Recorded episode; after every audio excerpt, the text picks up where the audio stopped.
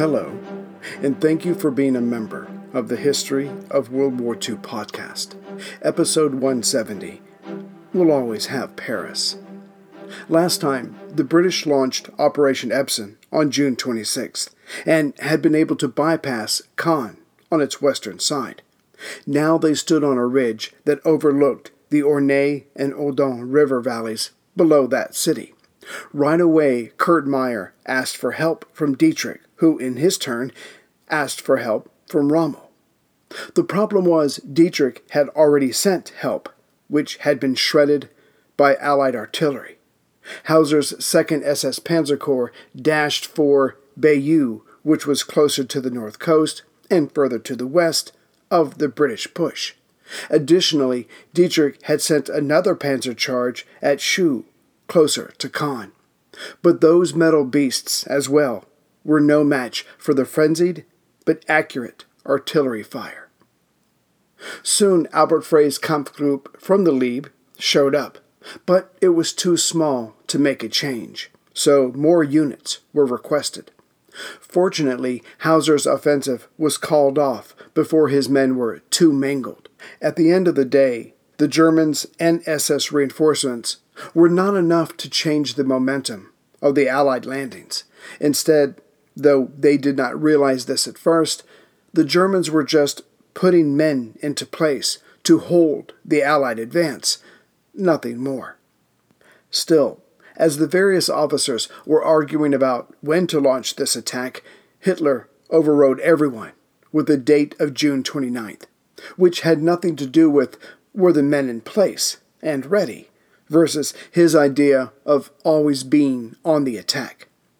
To make matters worse, the commander of the German Seventh Army, Dollmann, fearing Hitler's reaction to his losses so far, shot himself. Quickly, Hitler put Hausser in charge, the first SS officer to lead an entire army. So, a large German counterattack was coming, but just to keep the Brits' Operation Epsom in check, a Kampfgruppe had been sent to the west side of the Allied beachhead on the day before the attack, and on the eastern side, where the British had created a salient.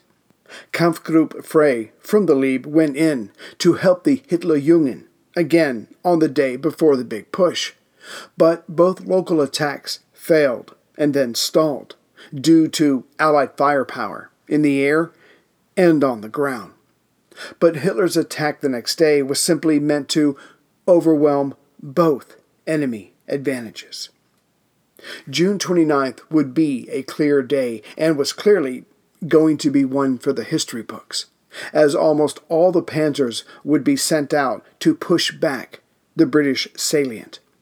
Leading the way would be the 2nd SS Panzer Corps with an additional Kampfgruppe and Tiger tanks on loan from the 102nd Heavy Battalion, but also the panzers of the Hitlerjugend, Frey's Kampfgruppe, the 101st Heavy Battalion, and parts of the 21st Panzer Division that would attack as well, but along a different line. Basically, overwhelming heavy guns and panzers would be streaming in from different directions, from differing angles, to confuse the defenders. This had worked over and over again in the East, but what the Germans were about to find out was gathering that many armored units and putting them into columns was like loading a barrel full of fish and then realizing someone was standing over it with a shotgun. It did not take long before the Allies realized that the enemy was up to something, something big, at the very least from the long columns of German armor and trucks approaching the coast.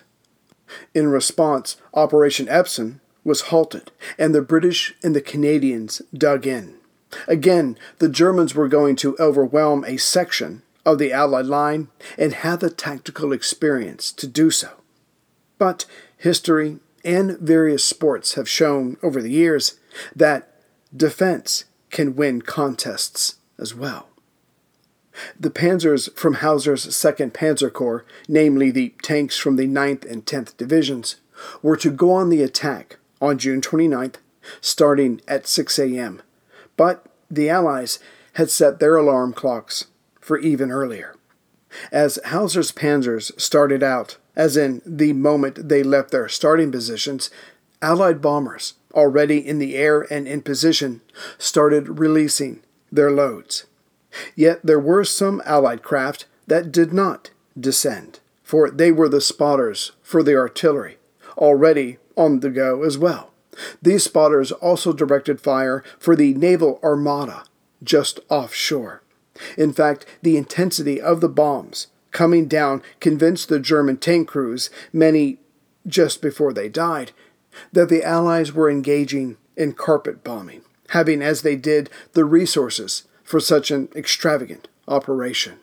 In truth, there were fewer bombs dropped than imagined, just highly accurate.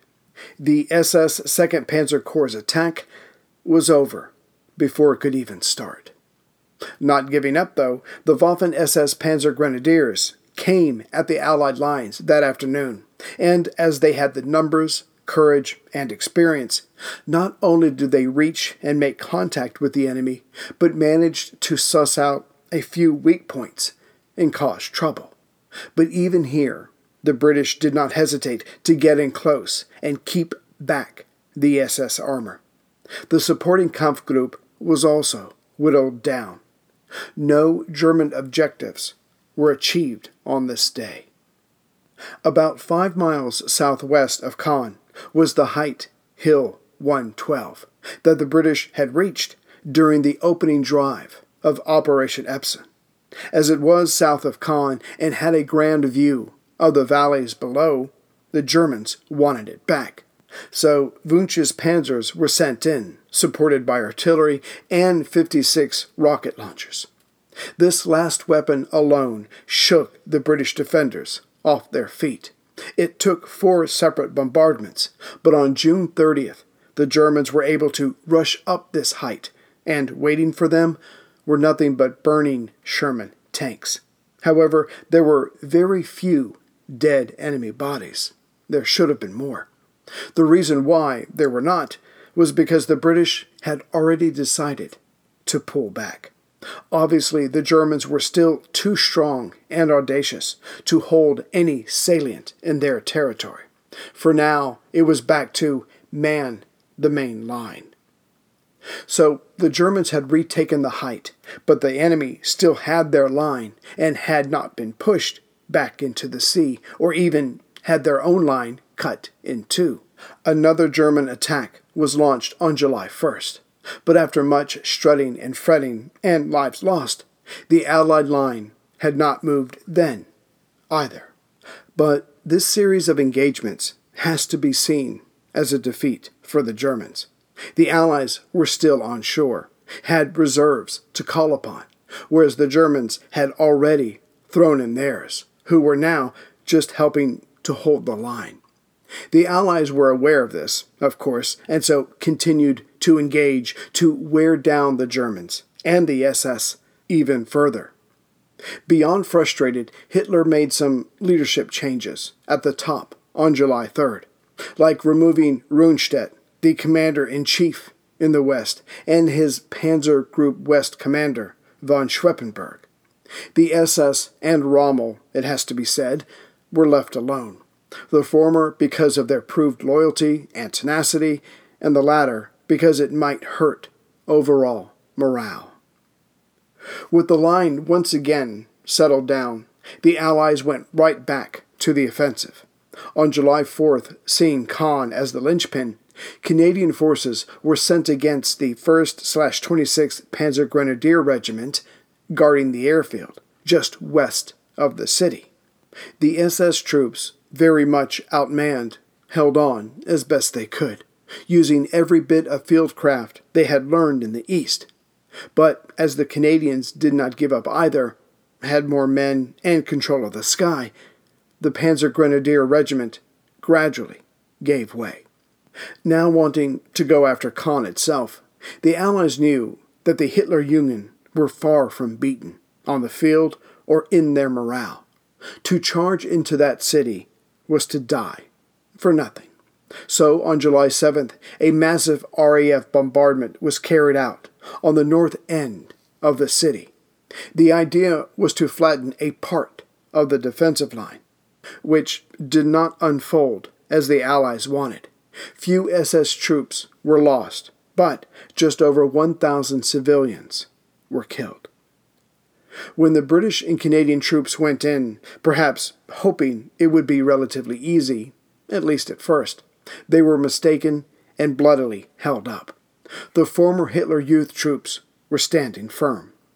Yet, just like at the airport, the attackers did not give up either and were able to use their superior numbers to push back the SS troops, but slowly. It took three days of fighting like this, but the Germans were pushed back to the center of the city, and then across the river Orne in its middle. By July 10th, Meyer and his had a less than cohesive line on the city's southern edge. By July 14th, Meyer had lost some 5,000 men, but those who were still on the line were defiant. Yet Meyer could see that even these young men were near the breaking point, so he asked Dietrich to switch them out with the Leibstandarte, which was approved. During the second week of July, the exchange was made along the line. As for the Hitlerjugend armored battle group led by Wunsch, he and his were still in the fight, as the defenders could not afford to pull them back. During all this, Erwin Rommel was visiting the front line of his section, checking on his men and the situation in front of them. It was not good, which was true of all of the sections in northwestern France. Yet rumors started going around that Rommel wanted to make his own peace with the Allies. On July 17th, Rommel met with the officers at the 1st SS Panzer Corps headquarters to supposedly see what they thought about that. Kurt Meyer, it was also rumored, but this is hard to believe, was willing to go along with Rommel. Much of this is speculation and irrelevant, as on that very afternoon, Rommel's car was strafed by a British Typhoon, a single seat fighter bomber. His wounds forced him back to Germany, and three days later, an assassination attempt was made on Hitler's life. The SS investigated, which found Rommel to be a part of this conspiracy, but he was allowed to commit suicide. Either way, another situation benefited Himmler and the SS, though they failed to protect their leader. The SS Führer's powers and responsibilities were expanded, but most importantly, he was placed in charge of the replacement army. Right away, he put his men in its leading positions, and then, as he had for years, took men from this reserve army, which occasionally went to the Wehrmacht, and funneled them into his Waffen SS. Supreme Commander of the Allied Expeditionary Force in Europe, Dwight Eisenhower, not to mention FDR, Churchill, and of course Stalin, were getting fed up with the slowness of the Allied advance on the Western Front. To deal with this, the British launched Operation Goodwood, and as he was leading it, General Bernard Montgomery was putting his faith in this attack. He wanted to crack open the German line so a breakout could get underway. But Monty was premature. Though the Allies had bombed their attack areas, the Leibstandarte held onto the ridge just south of Caen, while on their left or further west, the 10th SS Panzer Division held on to Hill 112. As things stood, the Anglo Canadian forces were making progress. It was just slow compared to expectations. Yet the panzers in the area were all engaged, thus pinned down. From a certain point of view, this was not a bad thing. For example, the Americans further west, not having to deal with this armored nightmare, had a slightly easier going of it. In front of the Americans were Wehrmacht troops of average ability and the elite Luftwaffe paratroopers fighting alongside them, but they didn't have their heavy guns that they normally would. Those were closer to Caen. To be sure, in this area, also opposite of the Americans, on the western end of the Allied positions, was the famed 2nd SS Panzer Division Das Reich. The problem was they had been broken into several Kampfgruppen, now spread out, helping the 17th SS Panzer Grenadier Division and Wehrmacht units. Starting on July 10th, the Panther tanks of the Das Reich were around Périers, level with Caen, but much closer to the western coastline, about 10 miles from the beaches. As they were well situated, the Panthers were able to give the Americans hell each time they advanced. Yet it must be said that the main American thrust was not at Périers, but just to its east, near St. Lo, as the Germans were about to find out. This time with General Omar Bradley leading the way with his First Army, an aerial bombardment was conducted early on July 25th, and then Operation Cobra was launched. The German line before the strike was overstretched, undergunned, and outmanned. When the Americans came, the German positions began to be taken out, one by one, which created an opening that the mobile Americans then poured through. As there were no German reserves to throw into this opening, Bradley kept the First Army going in a southwesterly direction until they reached Avranches near the coast on July 31st. This rupture of the German line and the American drive to the south allowed General Patton's Third Army to come through as well and clean up as best he could the area that had been facing the two fighting lines. Some 20,000 German prisoners were captured, 66 tanks were destroyed, and another 56 German tanks had to be abandoned so their crews could get away. To give the Americans every chance of success, the Anglo Canadian forces launched their own Operation Bluecoat to make sure the tanks from the 22nd SS Panzer Corps in their area to the east were locked down. As Bradley's First Army had been charging south by southwest, the 17th SS Panzer Grenadier Division and the Das Reich pulled back for fear of encirclement and even here several Kampfgruppen were surrounded. But their experience from the east allowed them to maneuver their way to safety, as opposed to fighting their way out. By August 5th, these two divisions were re established just east of the town of Mortain, itself about 20 miles east of Avranches. As these two SS divisions took stock, the 17th SS Panzer Grenadier realized they were no more now than a Kampfgruppe and were so newly designated. The Das Reich had also lost too many men and vehicles, but technically, on paper, they were still described as a division, which would not serve them well back in Berlin. Back to northern France, with Bradley's breakout, coupled with Patton's grabbing up POWs, the latter was now free to turn west and threaten German positions in Brittany, or even worse, for the Germans, turn east and help neutralize the rest of Normandy, which would open up the way to Paris. The German officers in France wanted to pull back, perhaps as far as the Seine River, which flows through Paris, and Dietrich was among them. Some wanted to pull back to the French German border. But back in Berlin, Hitler, ever the glass is half full, certainly during his mental decline, saw an opportunity to strike at the Allies versus retreating to maintain a cohesive defense. On August 2nd, Der Fuhrer ordered the remaining panzer divisions to hit the Americans at Mortain and then to drive to the coast to take Avranches. This would cut the Americans off before they could go any further west or south. But what he did not or could not realize was that the maps before him showed his remaining units, but it did not describe their mental or physical exhaustion. Further, to take any panzers from around Caen and then move them to the southwest was actually setting them up for encirclement by the Americans, with the Anglo Canadians slamming the door shut behind them. His generals delicately pointed this out, but by now Hitler was beyond constructive criticism. Kluge, in charge of the war in the West, told Hausser, the commander of the 7th Army, to ready himself for the attack that would win back the offensive in France.